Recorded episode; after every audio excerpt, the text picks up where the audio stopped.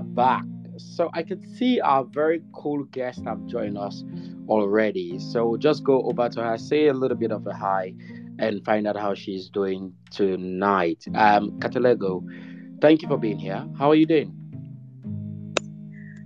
Thank you for having me, CD. I'm doing good. Hi, Esther. Hi, Katlego. So excited to have you here. Been counting down to today. So great to have you. Thank you so much. yeah, no, definitely. Um, listen, Esther, I have to I have to say something yeah. right before we even jump into the conversation. So this um amazing leader has been a mentor and a friend of mine for a while, almost my boss. I feel like oh. um I feel like you should be interviewing me now. So it's it's definitely a pleasure to have her um join us tonight for this conversation. So Katlego, let me just give you some a little bit of a ground rule. So what we try to do on the Pitch Room Africa is just to skip all of the beautiful conversation that you normally have the conversation around tell us a little bit about your journey tell us about your story you are an amazing person and all of that um, if you are on the Pitch Room Africa it's because you are pretty awesome and i think you already know that um, so we just jump right into the conversation and you know unravel everything from what is happening in the ecosystem, what is Botswana looking like, what your ideas are. And we want you to just be open up with us, right? And let's have fun tonight. How do you think about that rule? I love that idea. I love uh, skipping the, the small talk and getting right down to business. So I'm game. Good. And for those of you who are joining us live, again, thank you for being here. Um, if you would like to join the conversation, please feel free to do so. All you have to do is to raise your hand and we will bring you up on stage. The reason why these entrepreneurs are here, why the amazing people like Katlego join us, is so we can have conversation that challenges our thoughts and the way we think about things and our processes around our ways of thinking and our view of entrepreneurship in the continent. But if you decide that you do not want to, um, you know, ask a question by raising your hand and being brought up on stage, you can also send us a message and we're happy to read it out. There it is. So, Katlego, in the Global Innovation Index 2022, Botswana took the biggest leap forward, reaching 86th position overtaking Kenya at 88 at the global um, scale, making Botswana one of the most innovative countries across the continent. But before that, in 2021, the country was ranked at 106 out of 132 countries globally as far as global innovation um, goes what are some of the fundamental changes that have actually seen the countries catapult to this global reckoning in the space of um, a year or two? What do you think are some of the fundamental things that change um, that dynamics very quickly? Yeah, um, I think um, one of the things that, uh, as a country that has been for the longest time uh, been heavily dependent on natural resources as a source of GDP. We've always spoken about diversifying our GDP earners, and um, but for a long time we were not really getting the gist of it. And I think um, COVID did well for us because it really became a big innovation trigger in terms of us pushing the things that we had been talking about for a long time, um, literally making sure that those things are starting to happen.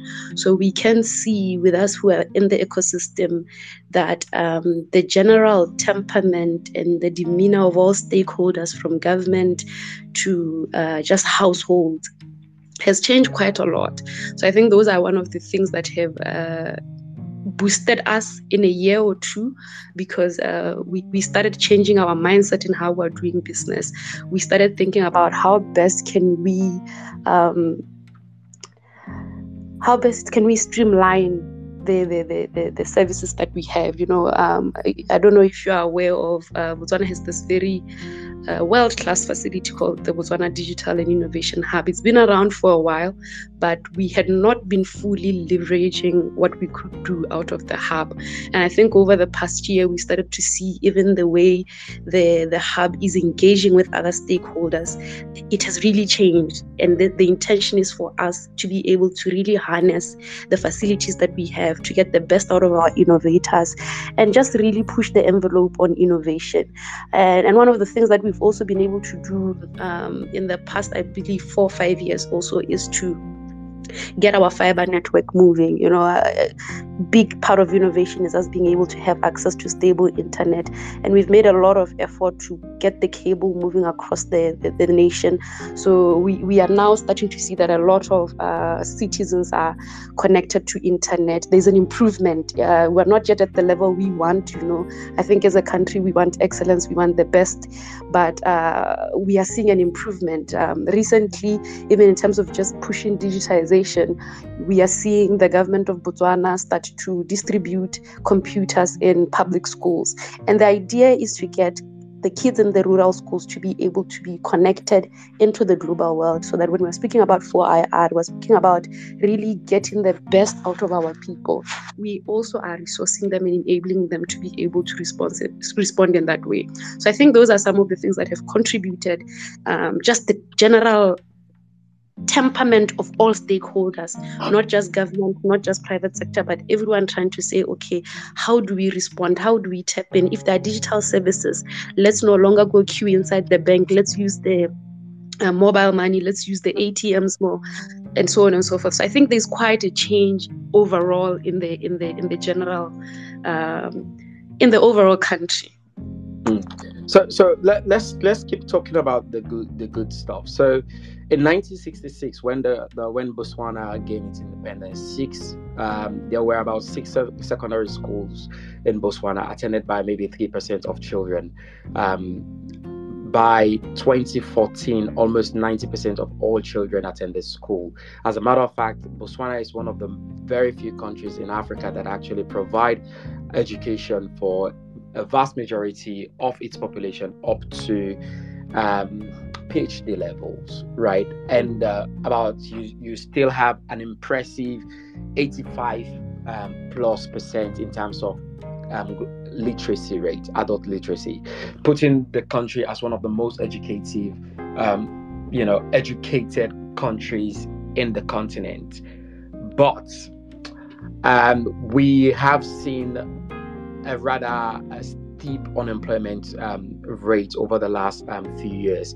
Um, as a matter of fact, in double digit, and if a country that is about um, two million uh, people, an employment rate that is that goes up to twenty percent or more could be disastrous. What is the fundamental element that is responsible for such huge gap? Uh huh. Um, you know, we just to give you a bit of context, we are coming from a place where in 1966, when we got our uh, independence uh, from our from the British colony, from the British uh, government, we, we we we had only 22 university graduates. You know, we had and about 100 secondary school uh, graduates. So we were largely an uneducated and one of the poorest countries um, in Africa. And the government of Botswana then made education a huge priority because the idea was um, let's upskill our people so that so that they're able to work within government, right? Uh, become civil servants. And that was the focus for the longest time. So the focus has always been education from 1966. Um, ensuring that we can get people that can work in government and also work in the mining sector, which we discovered shortly after independence. So we got a bit lucky because the diamonds were actually discovered after independence. I think had they been discovered before, we wouldn't have gotten our independence early. But uh, naturally, as an independent country at that time, and we don't have uh, a skilled labor force to be able to take up those uh, roles, we had to invest in education so that our people are able to work. But now that carried on for a bit too long while we did not put the same effort in entrepreneurship uh, and, and I suppose edu- um, innovation. So that is what is really causing the gap because what we've been able to do is to churn out a lot of graduates qualified, excellent, brilliant in so many regards. You know, I think if you look at Botswana and if, if you ever get a chance, visit Botswana and just hang out with an average Botswana, you'll see the amount of, of excellence that is there because the average Botswana has at least a degree, you know, and um, some of them have gone to the best schools in the world.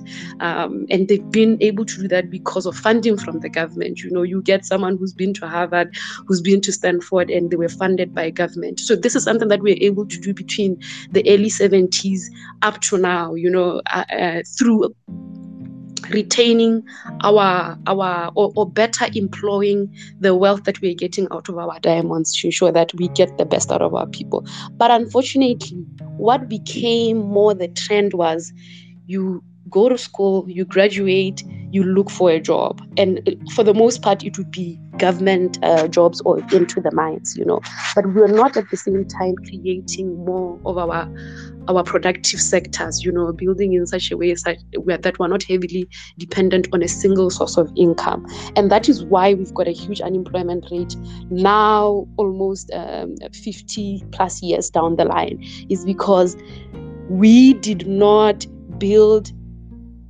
the manufacturing industry, we did not build into the telcos and so on and so forth, such that we are able to say, okay, if you're not employed by government or a mining company, where else can you work? So we find that now there's an oversaturation of graduates that are untapped because there's no way to employ them. So that is what's causing the 18 to 20% unemployment rate that we're seeing there. And um, which is where we believe as market players and being an entrepreneurship support organization, we need to come in and make sure that we change that. Yeah, I, you know, it's it's it's it's a good thing that you you, you brought that up for a very for a very long time. Um, a lot of people including myself, um, look at the, the very good things about Botswana. We, we, we are almost sold on the idea or the dream of education because, um, for a very large part, one of Africa's biggest problems, so I'm using the continent as a whole, is the lack of expertise, the lack of um, the required skill set to be able to be productive in our economy. Um, in countries like ours, as uh, of course, I'm Sierra Leonean, and uh, we saw that the government of Sierra Leone, um, you know, they invested a lot in education because they believe that, you know, building the human capacity of the of the of, of, of the people in Sierra Leone will actually lead to economic output. But in the Botswana context, we've seen that this is the reverse, wherein a lot of people are educated, a lot of people are subject matter experts, but not a lot of jobs have been created to allow for um, massive employment. So the development of Botswana have not truly translated into the development of the people from an economic standpoint of view, uh, um, vis-a-vis having um, job opportunities. What was the what was the one factor that changed the government's direction and start to look move away from diamonds into more structured entrepreneurship?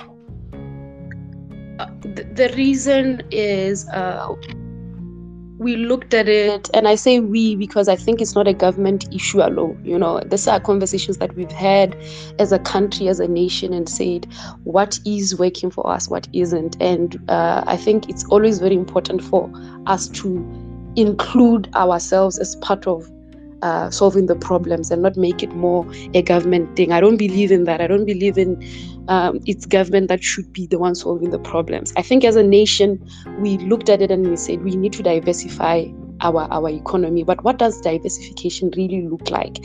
Because the truth is, you can't make diversification something that is also led by public institutions solely. So public institutions, we expect them just to create a, a palatable environment, you know, such that we can diversify the economy. And we need to now focus on looking making it the responsibility of entrepreneurs, and most of our entrepreneurs are SMEs, to be the ones coming up with ways to create new markets, to create new new opportunities and, and products and services so that in that way we've got new job opportunities and opportunities to grow our economy. So those are some of the triggers. But I, the key thing was we can't continue to be a resource-based economy. You know, diamonds yes, we like to say diamonds are forever, but you know, the, that's just a, a gem, a nice bob. the truth is, um, there comes a point where some of these resources may get depleted, you know, and we don't know how soon that will, will be. We've got an abundant uh, resource base, but we, we can't rely on it. And we we saw during COVID when um, the priority was not luxury goods that um, diamonds were not in demand. And we found ourselves in a position where our economy was shrinking. You know if we look at in the 90s the early 90s um, the early 90s yeah mid 1995 around there to 1999 the botswana economy was growing at a, up to about 9 to 10 percent.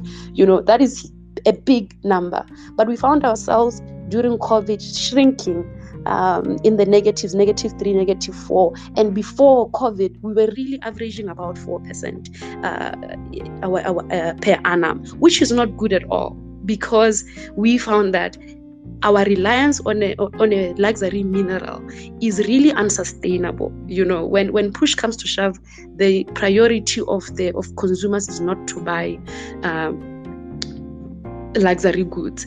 And I think we now started to say, okay, alongside just being able to manufacture, uh, to sort of to produce the the the the the, the, the the diamonds as raw materials how can we build value chains around it? And that is why, how we started polishing here started uh, also looking i believe into industrial uh, industrial machines that can be built from uh, diamonds as a resource not just the, the, the diamonds jewelry type thing. I think that's that's the kind of thinking that we've been employing as a nation and we've been pulling together um, because as i say botswana are very smart you know they've got such great ideas and they've been throwing these ideas at government.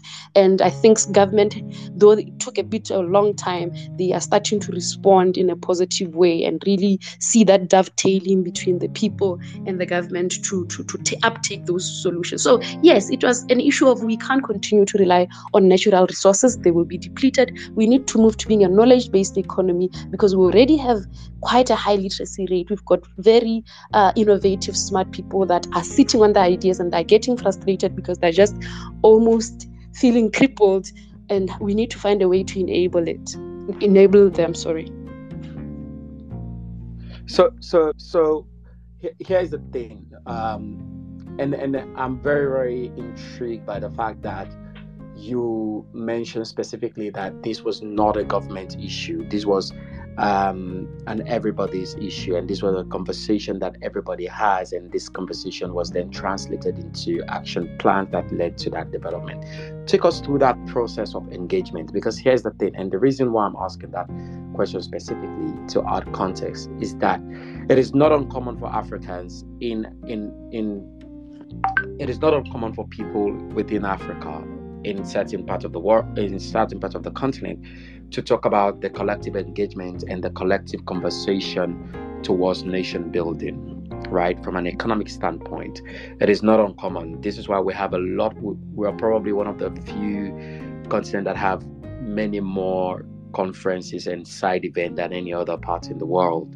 But a lot a lot less actions is, is taken from from these events. So, how was Botswana able to build a conversation that leads to action that makes the fundamental change in the mindset of people, shifting them from thinking employment to thinking job creation? How was you, how were you able to have that at a collective level?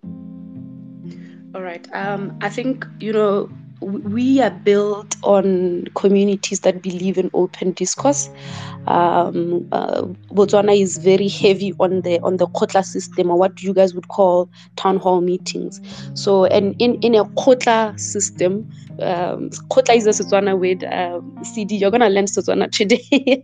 so, but kgotla is kind of like a a, a, a customary court Um, and what usually happens is people are engaged from that level. That's what our whole background is built on. We've always done kgotla meetings. We call the people. The average person is able to share. And um, in the in the kgotla system, we've always said mafukwa kgotla amantle otle, which means that you know everyone's opinion is is worth listening to and worth considering. And because we've just have that culture behind us and we've grown with that culture public discourse is always encouraged. But over time, obviously, our, our, our communities are changing.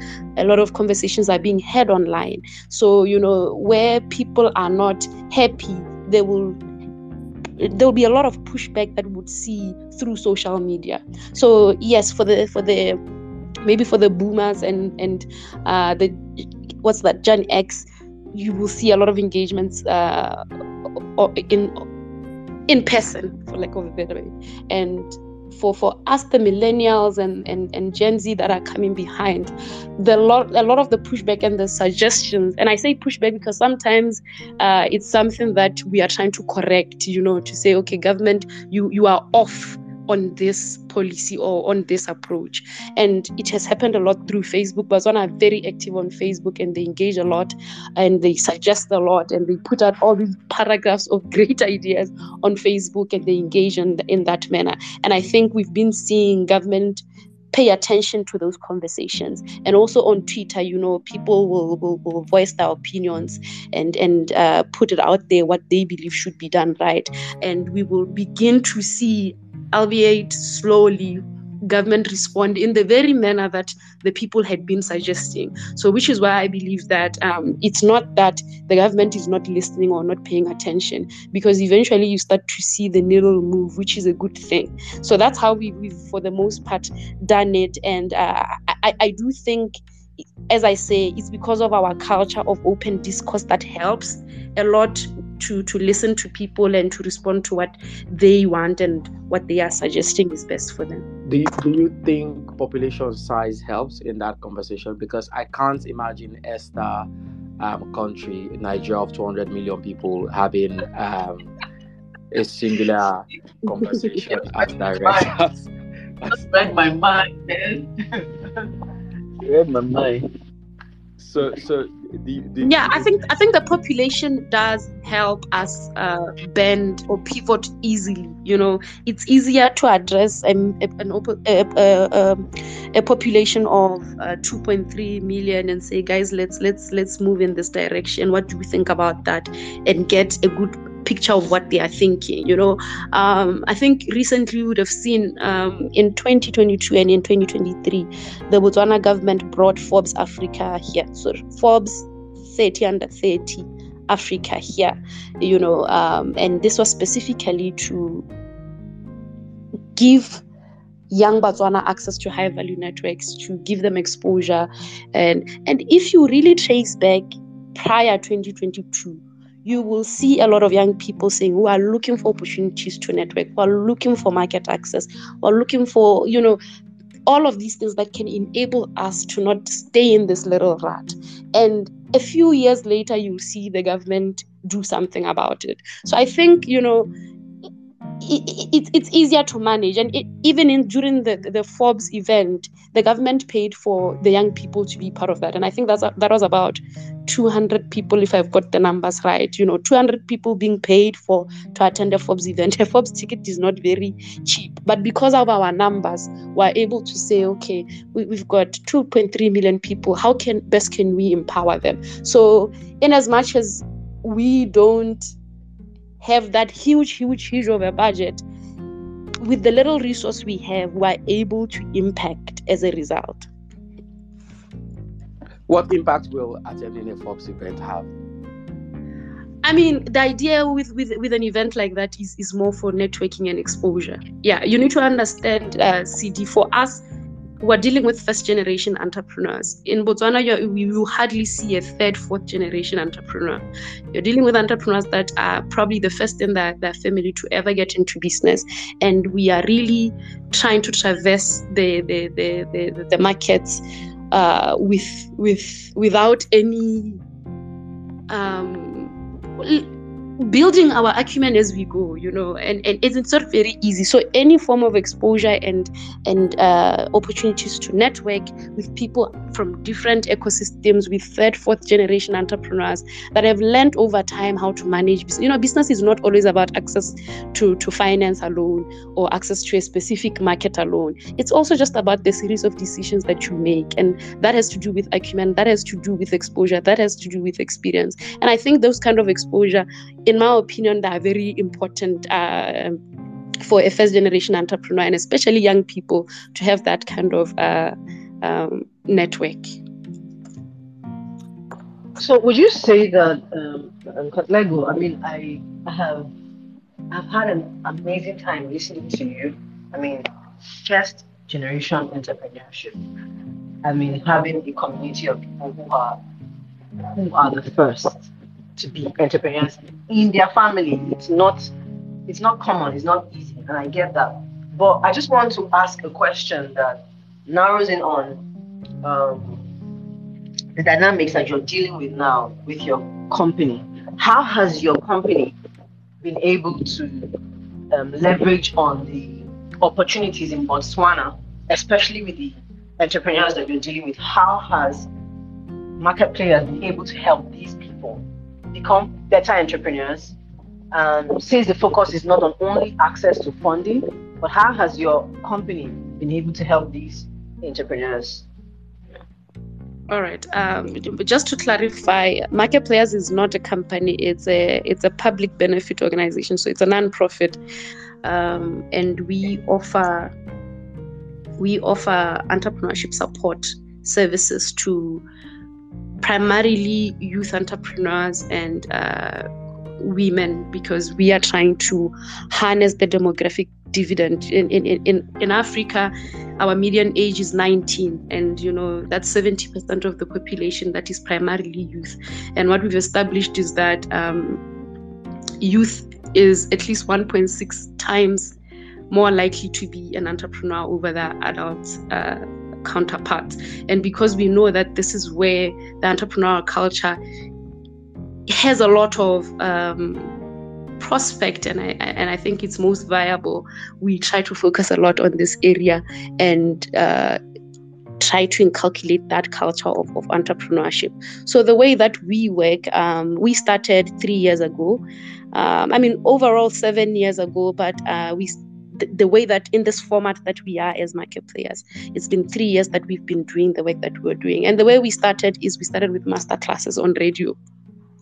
And um, the idea with this master classes was to say, okay, how can we uh, give high level, high impact master classes where we are talking to the how of doing business. Because we do realize that entrepreneurs most of the time they know what they want to do but they don't know how to maneuver um, the, the, the, the the challenges that come with it, you know, getting the, the, the, the business model to be uh, at, at, at, at um, it utmost viable or be able to extract as much value out of their concept as possible. So we started there with those master classes and we, we focused a lot on um, issues of, of marketing, of leveraging um, trade agreements, of leveraging um, the stock exchanges, you know, because we're also trying to get the entrepreneurs to get out of the mindset of looking for funding from government alone, but to say, okay, with the stock markets, how can you leverage that? So it was quite a series of, of, of, of master classes. We did about 45 episodes on radio. And the reason why we, we went for radio, I mean FM radio, was because we want to be inclusive all the time in what we do. We want to be sure that when we put out our initiatives, they don't only reach people in the urban areas where there is a lot more of internet access. We want it such that even in areas where someone might not have access to internet, but they should, they will be able to access it on FM, FM radio. So that is uh, how we started, and then we got into doing trade missions. We did a couple of exhibitions, um, and the idea with the exhibitions was to say, Botswana, 2.3 million in in when we talk bottom line is quite a challenge you know it's a small market and you can't start a business thinking this is where you are going to just focus so we encourage the entrepreneurs to start yes locally that's well and good but with an mindset of moving into exports. The reason being that we think this is the best way to augment the local market.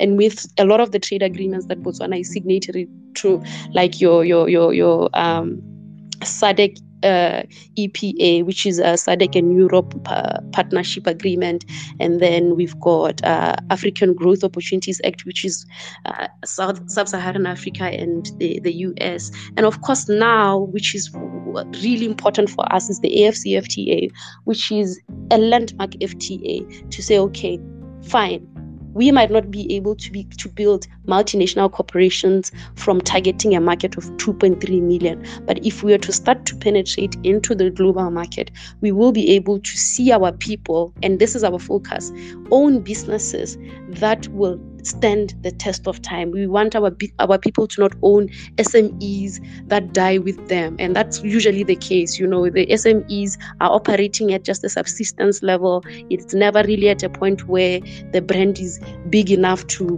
become a worldwide brand. And even if the should the, the entrepreneur leave this earth, the, the business shouldn't live with them it should outlive them so that is the overall thinking to work on the um, business acumen and uh, to avoid that premature failure that comes as a result of the many challenges that are not unique to Botswana, but also push into the market access. And then through our process of training, mentorship, and market access, de-risk this and these businesses for finance and investment this is an area that we haven't really started getting as much traction as we, we we would like you know it's still something that is still at its infancy but this is where we are going to say okay we're not just training these entrepreneurs in vain. We're not just exposing them to market to export markets in in in vain. We also want to be able to lobby finance investment opportunities for them you know. So that is how we essentially work um, and it's free access you know currently we are working on a co-working space. It's something that you know it has kept me up at night for the past three years because i i, I knew how important it was for us to have a base like this. I, I believe that if we've got our entrepreneurship hub we'll be able to keep the entrepreneurs engaged more consistently and see that impact uh, at the level that that we want to see. So we've partnered with the University of Botswana, which is the the the, the highest ranking uh, institution of higher level higher learning in Botswana, um, to set up an entrepreneurship hub where youth and women can have free access to um, a working space, working stations, high speed internet, have a place where they can meet investors, meet their clients, you know. So it's kind of a meeting room and workstations and so on and so forth. So these are some of the the, the, the, the interventions that we are doing. And uh, in my opinion, we haven't scratched the, the surface. We haven't even begun to scratch the surface because there's a lot that needs to be done. And, and it's quite a mammoth task. But I think we are making slow progress in the right direction. I think slow progress is fantastic, if you ask me. Before CG chimes in with um, the controversy and what he's cooking for you, I, I just want to say well done and also to point to something that I had discovered um, in my research about Botswana and women, the challenges women, the women entrepreneurs in, in, in Botswana face as regarding access to finance, as regarding gender discrimination, inferior education and training, and social cultural boundaries, even lack of access to information communication. How has um, market players been able to? I, I, I, I listen closely to all the interventions that you're trying to put in place, uh, even the challenges that you're having. But with all these other issues that seem to be not directly linked to them building a business, like business ethics, but how has market players been able to close these tiny gaps as regards mm. the challenges entrepreneurs um, face in Botswana? Yeah, I mean, we are still a very young organization, I have to say, and this is why I say I don't believe we've even begun to to scratch the surface because um, our our KPIs are quite uh, quite high. Like uh, we want to be able to to to to quantify. Uh, to a large extent our impact. But um, so far, what we've been trying to do is be intentional in including women in the things that we do. So if we've got a, a, a roundtable discussion, for example, and we are including uh, and what we typically do because we're very big on stakeholder engagement and we've got people from international development agencies we've got people from uh, policymakers from government we've got all these um, captains of industries is we're always intentional about having a certain amount of, of, of, women there. Make sure that at least we've got, if we, if we can't do 60%, at least 50%, because what we're trying to do is mirror our numbers. We're almost at 400 entrepreneurs now, um, but you know our last tallied number was 350 plus, and of that, 60%, over 60% is women. And for us, it's it's important that every single thing that we do, it reflects the number of women that we have on our on our subscriptions. And so that that's how we try to do. We've got a platform where it's it's great exposure, great opportunity for for these women to leverage. We make sure that they are in the room, and that is one thing that I think is very important. Just having at least at, at, at the bare minimum have them in the room where decisions are being made where opportunities are being uh, are flowing and that is one of the things that we've been able to do even when we do our our when we did our trade exhibitions. A lot of the products that we had are, are, are manufactured by women-owned businesses and you know women-owned and operated businesses. So that is how we try our best to include women. Uh, I still believe there's more that we need to do, or, and especially to do with encouraging them. Because what we found is if we put out a call for applications and we don't point blank say women are encouraged to apply, we don't see the number that uh, is, is impressive in terms of uh, the number of females applying you know. So we always have to point blank say women are encouraged to apply because if we don't there's a reluctance for them to to to, to come on board. So i mean these are so many these are issues that are layered um, um, that we, we we try to in our work go get to the bottom of you know these are social issues these are sometimes an element of inferiority complex that comes as a result of a patriarchal culture you know. So it's not always easy but i think women in botswana honestly they are really making the effort. They do show up they're doing the manufacturing. So we can't really say it is it is so bad in in botswana. We no i can't say that. I think we're doing quite well so let me jump. Let me jump in. Um, again, for those of you who are listening, welcome to the Pitch Room Africa. Tonight, we're joined by the founder of Market Players, the celebrated Botswanan um, entrepreneur, Katlego Mokgethi. Um, Katlego, let's let's let's let's let's go into um, that conversation proper. So, and here is the context. Mm you are putting out um, you know a call for action and then you're mm-hmm. saying female entrepreneurs are encouraged to apply mm. without that language female entrepreneurs don't apply botswana happens to be one of the most concentrated market for female entrepreneurs across the african continent Yet there is structural bias that still impedes the growth of a lot of female entrepreneurs. Would you say, at a fundamental level, that female entrepreneurs in Botswana and elsewhere are actually taking up the opportunity and are actually leading the charge and are not waiting to be coerced into taking action? Um, I would say um, half and half. I think um, it depends on on what uh, the the industry is. You know, um, if you look at um, you look at maybe uh, leather. I'll just look at the industries that we are we're putting as a priority for the AFCFTA you look at leather, you look at um, um, the manufacturing industry where we're, we're, trying to do your your your your agro processing, you're uh, you're trying to do PVC pipes, all those kind of things. I don't think we're seeing women in those kind of industries, those kind of predominantly male industries, we are not seeing women as much. So if you're going to do an open call and say, um, we, we are looking for entrepreneurs in this specific industry, you will not primarily see women unless you encourage them and you're intentional about saying, uh, please come on board. But I mean, there there are, there are other areas where we see women really being the ones that, who are the front runners. And still on agro processing, we're seeing that when when it comes to food processing, the, there are a lot of women that are playing in that area, and especially with um, um, natural and indigenous products, you know. And there's a lot of edge in this in this um, specific industry because a lot of these products are made from uh, input materials that you find growing only in Botswana. So they are quite competitive across the world. But we're seeing that women are, are really running with it. You know, they're doing the, the, the products made from your devil's flour, made from your moringa, made from your morula fruit, all those kind of industries. Women are really pushing uh, the envelope there.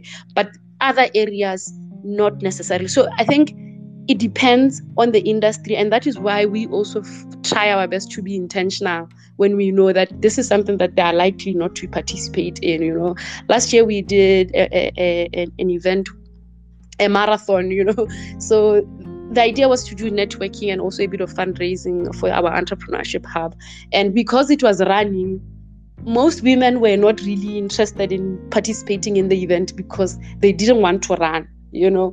So we we saw that the numbers that we had i think we had more men than than women but we really tried our best to to balance the numbers you know? So it, it's not always I can't say it, it, it, it's a standard answer that women are always being coerced. It depends on which one it is. And we also feel, as, as, as an organization that is trying to be solutions oriented, we need to meet our entrepreneurs at that point of need or at a point where of lack. If they're, they're, they're, they are not motivated, we need to motivate and encourage them and say, hey, this actually could work for you. Please come so so let's let's go let's go a little bit down into that conversation.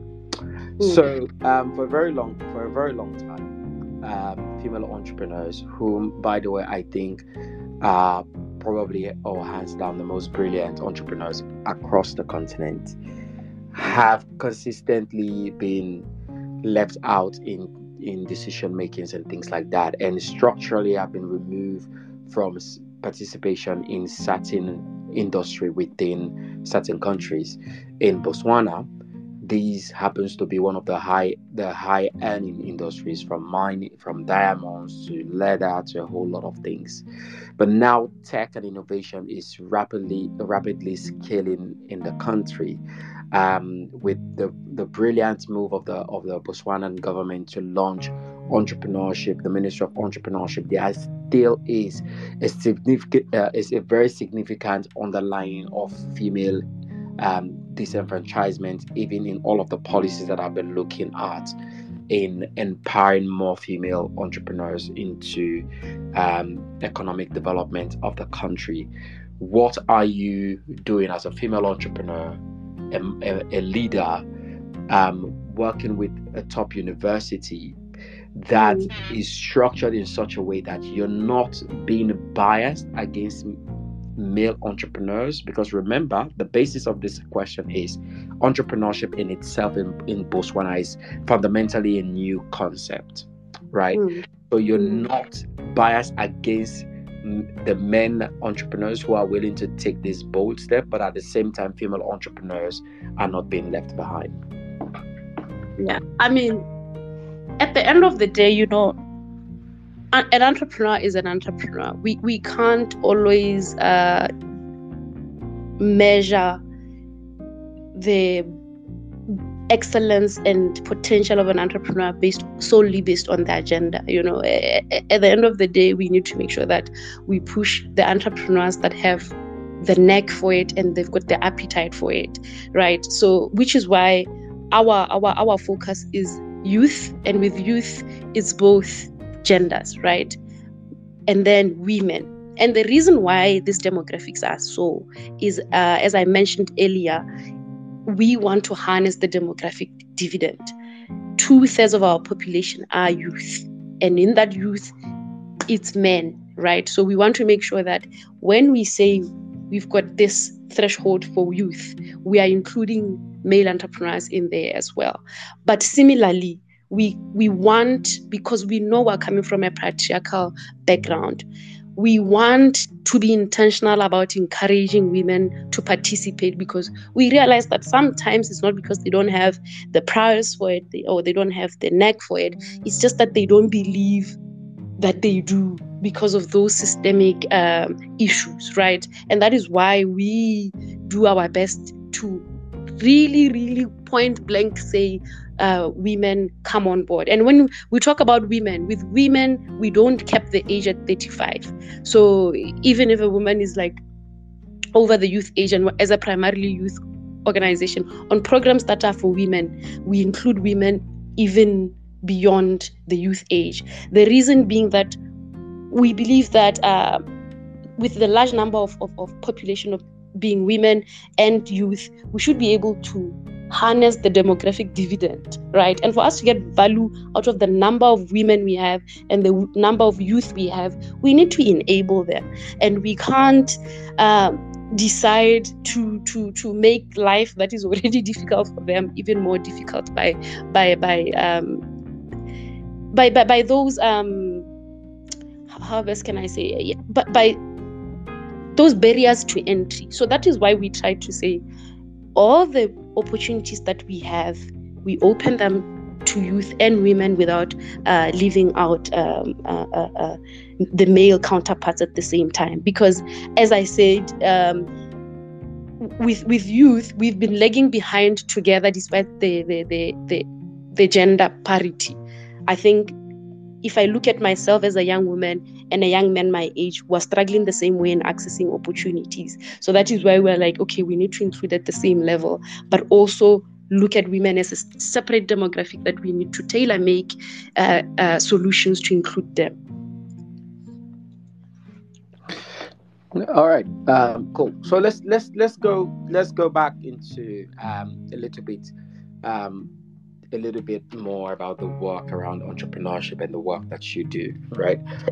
So, I, I first came in contact with the amazing work that you're doing at the time. I was, you know, training and building entrepreneurs um, while I was at Seedstars and was fundamentally blown away by some of the things that you've set out to do. But hmm. even so, you have not done this without the many challenges so mm. people like you are entrepreneurs like you are one of the most optimistic and positive, but ultimately resilient people in the continent that I know. But at a structural level, it seems like you're still lacking the support system, irrespective of how de- democratic you want to sound now or how diplomatic you want to sound. From a structural level, entrepreneurs like you with the level of resilience that you have with the level of exposure that you have still fundamentally find it intensely um, challenging to break into this space of ecosystem development mm. what is the scenario for individuals female entrepreneurs who unlike you don't have the exposure unlike you, are not equally as resilient in building the ecosystem in Botswana. Yeah, I mean it, it's it's it's tough, CD. You know, it's um, it's not very easy to traverse the the the, the marketplace um, and trying to be competitive and trying to be sustainable. Um, so you know, which is one of the reasons why I, I, I, believe that we need to find other ways of fundraising because if you look at uh, Botswana, we don't have VC funds. I think we probably, if if at all, there's there's probably one that I can angel investors that I know, Association of Angel Investors, one that I can think of in Botswana. So it means the the source of funding is development finance. And the thing about development finance is it also has a focal area. So usually the government will say, okay, we need to focus on the agricultural sector. We need to focus on um, um, building value chains around, um, say, maybe leather, say, maybe the mining industry.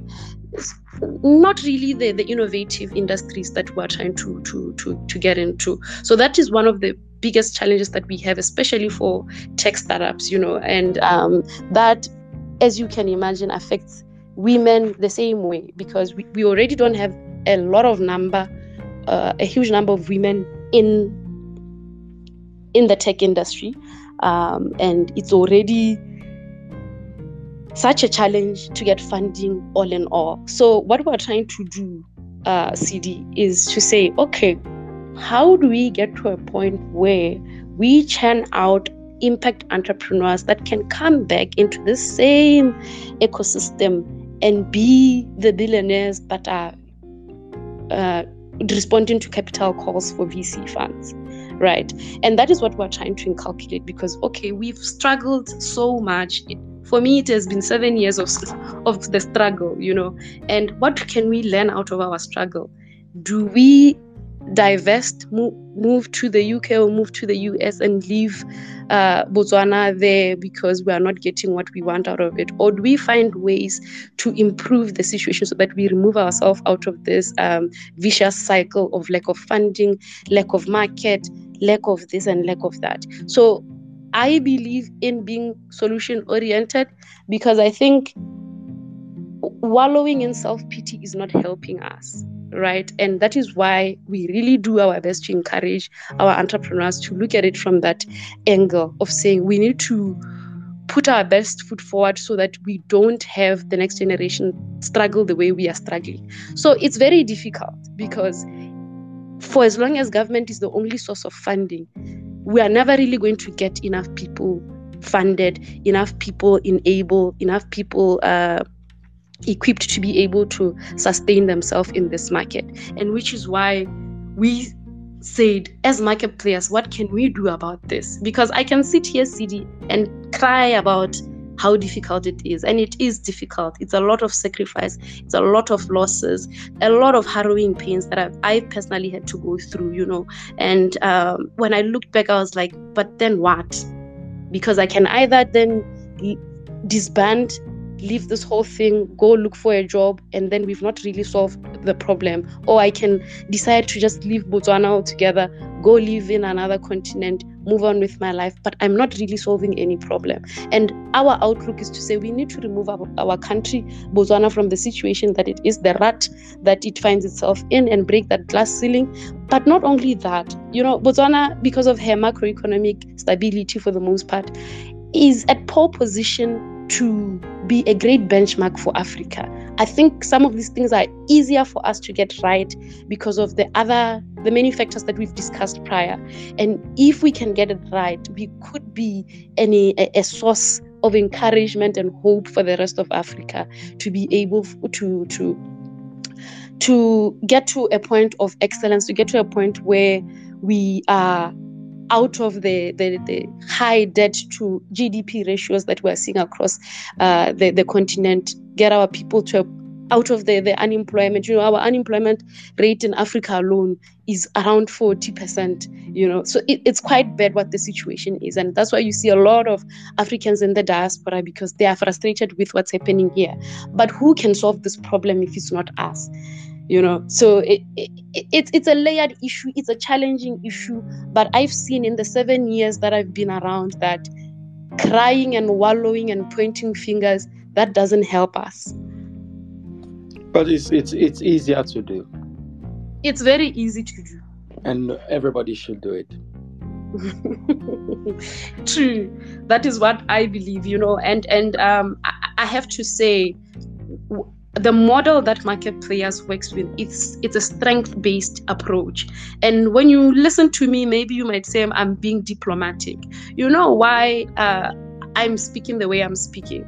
Is because i took a step back from my own frustrations and pains and all of that. I took a step back and asked myself okay but what is there that we can use to advance ourselves and once I got out of that scarcity mindset of what is not there, what we are doing wrong, what all of that, I started to see, to come up with a model that I think is working and will work not only for Botswana but for Africa. Because what we've been able to do, CD, is to say, okay, what is there that we can leverage that is, for the most part, unutilized? You know, if I tell you about the space that we got at the University of Botswana, it was just sitting there. The university has a lot of build, uh, buildings and facilities there that are not using all of them you know. And we went then we said we, we are asking for space. And they say we like your idea. We like the idea of of uh, producing um, a, a, youth generation that is not looking for jobs but are also trying to create employment. And we're able to dovetail our efforts with the with academia in that regard. When we are doing trade missions we don't go to to the government and say we want to go and exhibit give us money to go do that. No we know how tight things are especially after covid. You know we find that most of the, the, the, the government entities don't even have that kind of budget readily available that they can approve. And you know, government has its own bureaucracy and its own systems that it becomes very difficult to get uh, the, the ball moving. So what we've always done is we've gone and say, how can we collaborate in getting this thing done, right? And we would focus on the on that, on getting the goods across the border, exhibiting them in another country, giving our our entrepreneurs exposure, uh, giving them access to a different market, you know, and a different mindset. And I think that is what has made us been able to make impact is because we stopped and said we need to get out of the scarcity mindset as an organization and also get our own beneficiaries out of that scarcity mindset because every entrepreneur you talk to they will tell you what is wrong and what is not there because they are frustrated. But you can't invalidate their frustrations. You want to listen to them and say okay but maybe let's do it this way. Maybe let's pivot this way. Maybe let's look at it this way. And that way we move forward. And i think that is what we need to do especially when we've got a, a, a and I, I, always want to take our conversation back to the afcft cd because i think this is in my opinion the greatest gift uh, our forefathers have left us. You know, since we managed to get political independence for most of Africa, we've never been able to get economic uh, independence. And right now, that is where our efforts should be going. And the AFCFTA, which is the African uh, continental free trade area is an opportunity for us to actually attain economic freedom. So we can't be wallowing and complaining about what is wrong with our continent, and we need to find ways to make this uh, trade agreement work for us. For us to do that, we need to, to to roll up our sleeves. We need to all ask ourselves, okay, but what can I do? Where can I leverage? You know, and that is the only way we can get ourselves out of this rut. But as for us sitting here and saying, and then the government didn't do this, and then the, the, the private sector refused to fund me, and then that one is an easy thing for us to do, but uh, I don't think it's going to help us much. But you know, honestly, it's easier to complain, and and I'll give you I'll give you context. It's easier to complain, and I feel like everybody should complain, and I feel like everybody should cry, and every African should go on the streets in Africa, and then you know sit in in ash and and be crying. And I'll give you context. It is very it's a very unpopular thing to say, but I think we're at a point now in in in our journey to economic um, um, freedom, wherein people in position of power have to understand that it is no more okay to use policies to um, cater um, away with some of the, the, the fundamental and the basics of of survival that we need for entrepreneurship to work within Africa, for entrepreneurship and innovation to actually accelerate within Africa. Entrepreneurs like yourself have to be provided the mandate backed by the mm. policies and the instruments to make it work. It is no more okay for us to be in silence and be in corners and be in conversation and rumble and talk about these things. It is no more mm. okay for you to tell a young uh, entrepreneur who, by the way, have never received any single cent from the government of Nigeria to just keep hustling and it will be better. And tomorrow there will be light at the end of the tunnel when in fact you can you have the option of taking the light and put it in the tunnel rather than wait uh, put it at the end of the tunnel right? Meaning that the entire darkness you want them to go through hitting their heads and suffering in ways they should not suffer because at the end of the tunnel you've put a light there. Why don't you put the light in the tunnel and let people um, have the, the, the fun life, right? This is the context I'm giving. The context I'm giving is I'm privileged to have seen many different ecosystem work, and I've seen that it should be easier than we're having it now. Botswana happens to have one of the the, the most educated uh, um, population in the, whole of the continent. Entrepreneurship is still a fundamentally new context. Botswana happens to be one of the most developed per GDP per, um, per capita in the in the in, in, in, in the continent. Yet the mm. unemployment rate sits at 18%. 18% of 2.1 million, 2.2 million people. That's a lot of people. Yeah, it's a exactly. lot. So, at the fundamental level, it is no more okay. And it is no more okay for everybody else because you have to understand not everybody will be an entrepreneur, not everybody mm. should be an entrepreneur. Right? Exactly. Entrepreneurship is hard enough. Not everybody has the resilience, the backbone to be able to work on Market Players for seven years when they could be seated in, a, in, in, in an office doing nine to five. But you, as an entrepreneur, at Market Players, you've been doing this for seven years. You still mm. get to to to to to to wake up at 4 a.m. every morning and go to bed at 12 a.m. Right? Mm. My point is mm. it is no more okay to be comfortable. Mm. And I agree. I agree. And this is why at the top of our agenda is engaging government. Because, you know, when we talk about um, strength based approach, it means that first of all we need to look at all the stakeholder and stakeholder engagement is a key part of how market players work you know and amongst those stakeholders look at what we can get out of those stakeholders quickly to get the ball moving. The truth is, the you know, uh, CD, the wheel turns very slowly.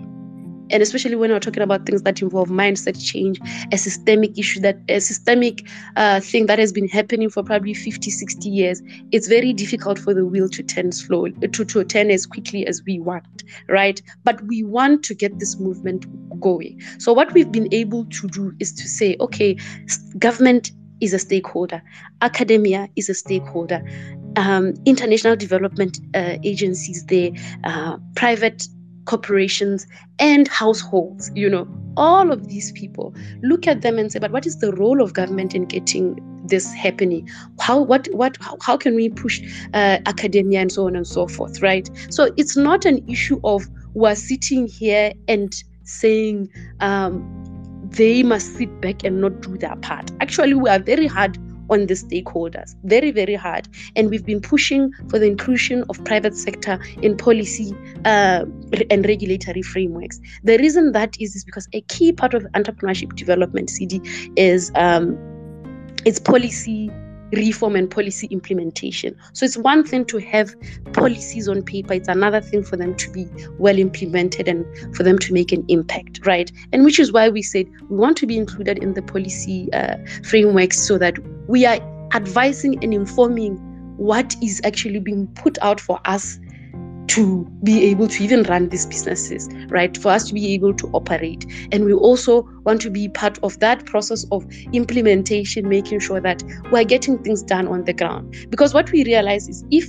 there's that fragmentation where the government is coming up with just a random policy there without really um, including, for the most part, the private sector in those frameworks, we, we, we get a problem because sometimes it's a mismatch in in in, in solution or in in efforts right? So this is something that is very important. And that is why we are also intentional in pushing these stakeholders to do their part. So we do push them and it's a priority area. And that is when when i talk to you about the university of botswana where we are doing our our co-working space and our hub really let me say that it's a state university. The university of botswana is a state-owned university. So we've been able to leverage the efforts of uh, us as a CSO and a private and private sector together with the state to be able to come up with something that can actually impact um, entrepreneurship and innovation. So we are pushing. We're really pushing them. Obviously, the wheels turn slow, but it's not that it's not a priority area for us to make sure that. Uh, we are enabling people we are putting money in, in in in our entrepreneurs but in the same breath and i say this because i think botswana's has its own nuances. You know, unlike other countries, Botswana actually has a lot of um, entrepreneurship development initiatives, right? And a lot of these initiatives are heavily coming from government. And the reason why we are saying we need to see more of the private money move into uh, entrepreneurship development is because it is not really, the, the, the dovetailing is not happening. A lot of the effort is coming from government side, and it becomes overwhelming for development finance to meet the demand of traditional SMEs and tech startups. You know, if I look at uh, the tech startups right now, we are seeing the same mentality that we're trying to come out of, of now focusing on um, eGov, you know, and, and hackathons. And what's really happening with the way the hackathons are being administered, it be, it's becoming kind of a similar culture of tendering, you know, and we are trying to get our entrepreneurs to not rely on government as a main client as a main source of funding as everything you know so with us it's very important to be able to work with all the stakeholders get them to all do their part but differentiate the different roles because if you put too much weight on the one area you you you, you see that there's a problem Great, fantastic. Ladies and gentlemen, tonight we've been having a conversation with the amazing Katlego Mokgethi, founder of Market Players, all the way from Botswana. It's been such a privilege to have her speak with us. For those of you who are joining us for the first time, this is the Pitch Room Africa. What we do here is we on we remove the band-aid around the conversation around entrepreneurship, innovation, tech, across the African ecosystem. This is a live podcast, and our podcast is distributed widely across all major podcasting platforms. So if you're catching up with our podcast, thank you. And uh, next time, when we are back on a Friday, please do so to join us live. For those of you who have joined us live, it's been such a privilege. But before we round up our conversation, we would like to open the floor to anyone who have questions that you may want to ask. Please do so. Raise your hands. We're happy to pull you up on stage for you to ask your question or add to the conversation.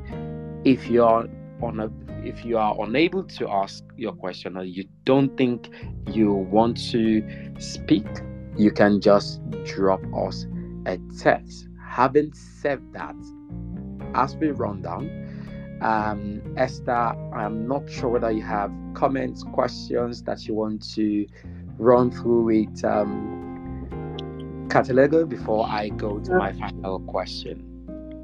Yeah, I do. I mean, it will be when I was putting out the the invite. You know, one of the things I talked about, I said um, for entrepreneurs for entrepreneurs in Nigeria, particularly in Nigeria, who are looking for secrets on how to ace on their journey, navigate their entrepreneurship journey, they shouldn't miss today's episode of Pitch Room Africa.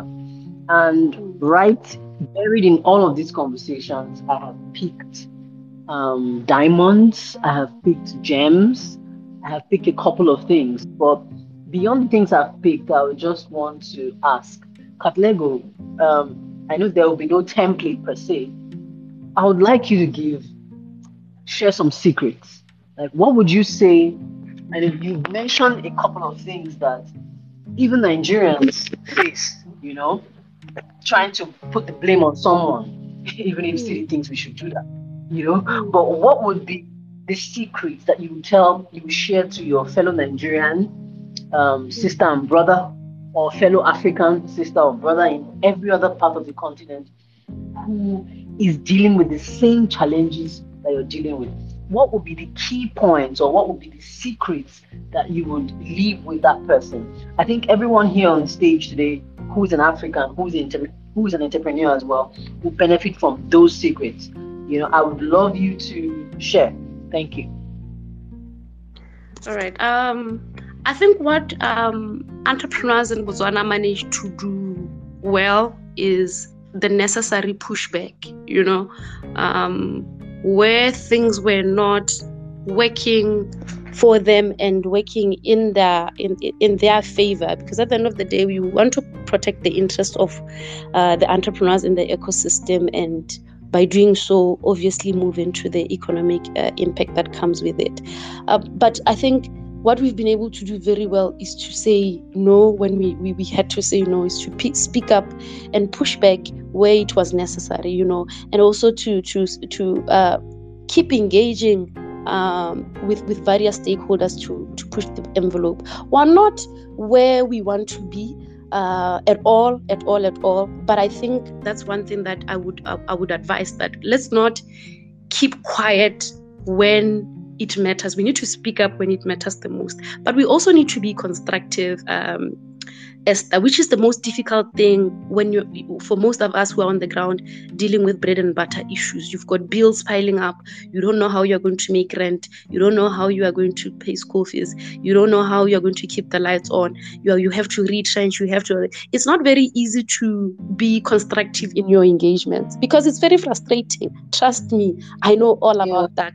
I've been on the ground. I know how difficult it is. But at the end of the day, the only way that you can really get sustainable um, impact that we can carry forth and scale uh, such that it's not just impacting a certain demographic is for everyone to be pulling their weight and, and working together in that regard. So if what i've seen is and um, the, the, the way that i managed to be able to start to engage with government is I just attend when they said there's a there's a there's a workshop where they're doing validation of a policy and it's open to the public.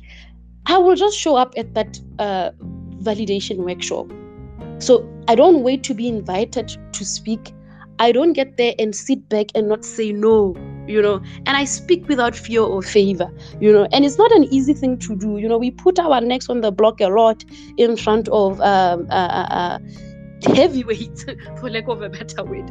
Uh, and the reason we do that is because we know how difficult it is on the ground, and we do believe that we've got ideas and solutions. But our engagement needs to be constructive to say, okay, we are failing here, here, here, here. We are suggesting one, two, three.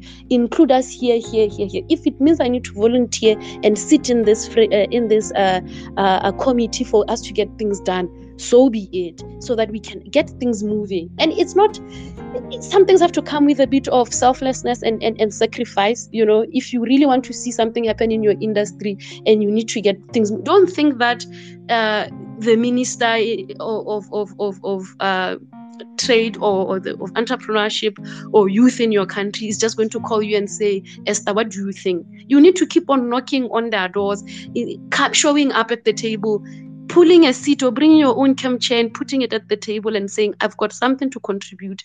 Please hear me out. You know, so I think that is where we really need to to to to to push ourselves as as young people as uh, young entrepreneurs to not think that the solutions are just not going to come off the bat we're dealing with a very difficult um, climate where also you know the fact that you are young in in our most of our communities or in our cultures. It's like you know the adults are talking. What are you why, why are you interrupting when the adults are talking? So those are some of the issues that are are making it difficult for youth to be meaningfully included. And so because we know that these are systemic issues cultural issues you know it's so layered. We can't expect it to work in the way maybe that it's working in in in the UK or in China or in the US. I, you know, maybe that that they do dialogues differently there, but here it's it's very difficult. There's a cultural issue. There's an issue of how are you 19 years old and showing up at a meetings at a meeting where there is uh, uh, senior senior government officials? Why are you commenting in this thing? So you've got to find a way that you need to navigate in, in in those areas and find a way that your voice can be heard and be consistent in what you are saying. Because i think the problem with that with us youth esther is escatlero i will speak and speak and speak and speak and then when uh, i get an opportunity to really be in a position of influence and being able to change things. I now forget about everything that I was preaching about and all the other people that are struggling the way I'm struggling. I start to protect my own interest and I forget uh, the, the, the greater goal. So I think, you know, there's quite a lot that on our part we're also missing out on and we are slacking on and which is why i will always go back to saying we we, we, we need to also roll up our sleeves and be part of the solution we need to roll up our sleeves and be part of the solution. So, Katalego, here's a problem. Mm-hmm. Give me a solution. How do people in Africa coordinate ourselves into one sound and one voice to uplift the dynamics of entrepreneurship and shift the mindset of innovation from mm. tech to a foundational build that allows for the acceleration of growth that is competitive at a global scale in the shortest possible time. Mm. Africa needs doers, CD. Africa needs less talking and more action, less philosophies and all the emotional uh, stuff that we like to do, you know. I think what we really need to do is is is uh, even when we speak about issues of Pan Africanism, the reason why sometimes people stop taking pan-africanism seriously. Is it sounds like a lot of theory and a lot of talk and a lot of philosophy but we're not really implementing or doing anything about it. For us to be able to really really see impact and and and, and uh, move the needle on issues of entrepreneurship and innovation and especially driven by young people who make the bulk of our population we're going to have to act on it.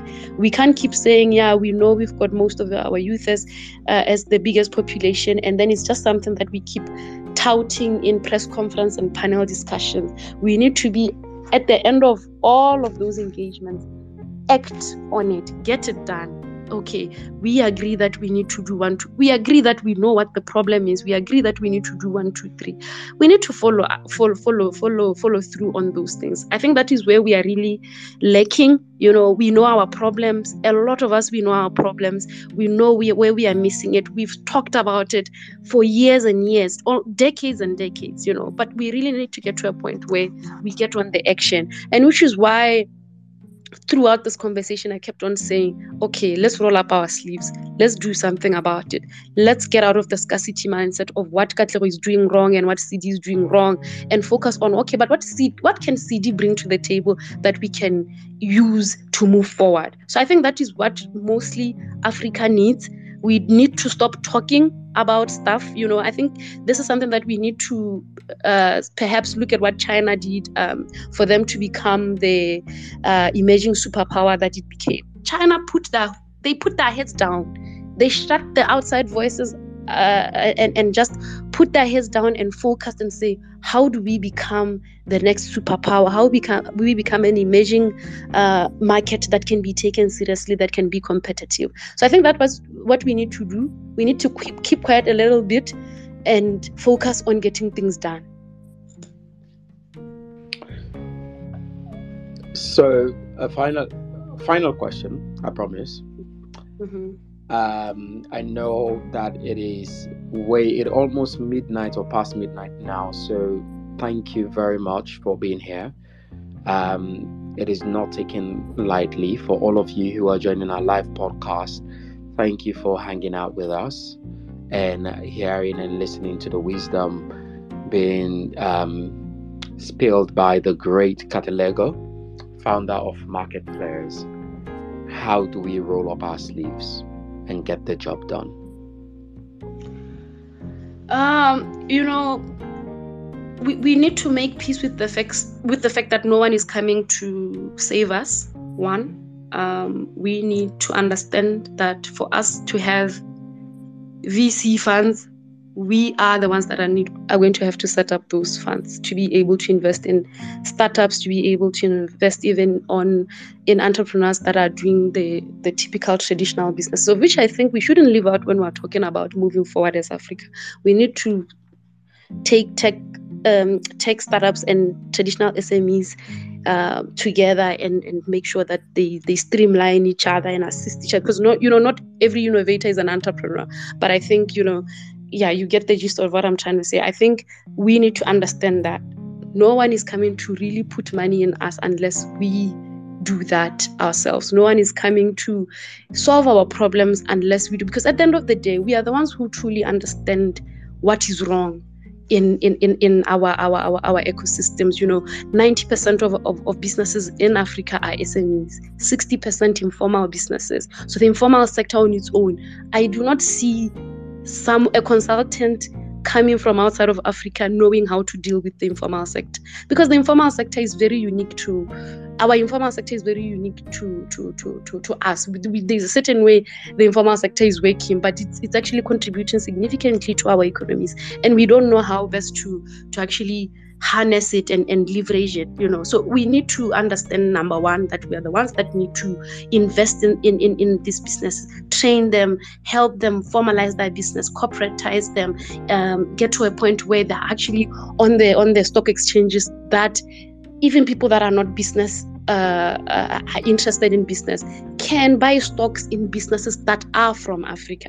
So I think that's that's what we mean when we're saying roll up our sleeves. Is I might not necessarily be interested in running a business, but I can maybe invest in a business in a business, right? We also need to engage Africans in the diaspora. We know that there's a lot of remittances that are still coming from Africans in the diaspora, and I think those remittances, if they were redirected to investments in SMEs and startups, there could be more value because just because CD is in the UK doesn't mean he's lost interest in Africa. And that is why you've got the pitch room Africa and you are constantly engaging Africa. So that is why we I believe that our engagement and our action just needs to come down to uh, response response to what the reality on the ground is right? And if we know that this is how our ex- ecosystems are built and this is where we are struggling then we need to just decide make a conscious decision at the end of the day to say we want to be a different africa. We want to be an africa that is uh, is independent economically. We want to be an africa that is able to trade amongst itself you know and just make life easier for our people, and especially the 400 million that are living in abject poverty. There is no amount of uh, aid that can come outside of Africa that can remove our people out of abject poverty. What it needs to happen is investments. And for investments to really make sense and be sustainable, we need to see our SMEs be having a stake in those businesses, right? Being part of the value chain, owning the value chain, controlling the value chain. That is how you get sustainability. That's how you get scalability across the, the, the, the continent. But for as long as we are saying, please give us a, a, a, bailout, please help us with this donation. No, we can't continue to be beggars. We need to find ways to build our ecosystem such that they sustain themselves with or without aid. We have to sustain ourselves with or without aid. That's all for tonight. It's been such a wonderful conversation. Thank you so much, Katalego, for being here. You've been such an incredible inspiration. We hold you in high esteem and we will hope to have you some other day. So, for those of you who are here listening, if you would like to reach out to Katalego, reach out to me. I'll happy to make that. Um, I'll happy to drop you um, that um, relationship email introduction. Until next time, you have been listening to another episode of The Pitch Room Africa with me, your host, Sidi Sako, and my co host is Esther Richards. Have a wonderful night.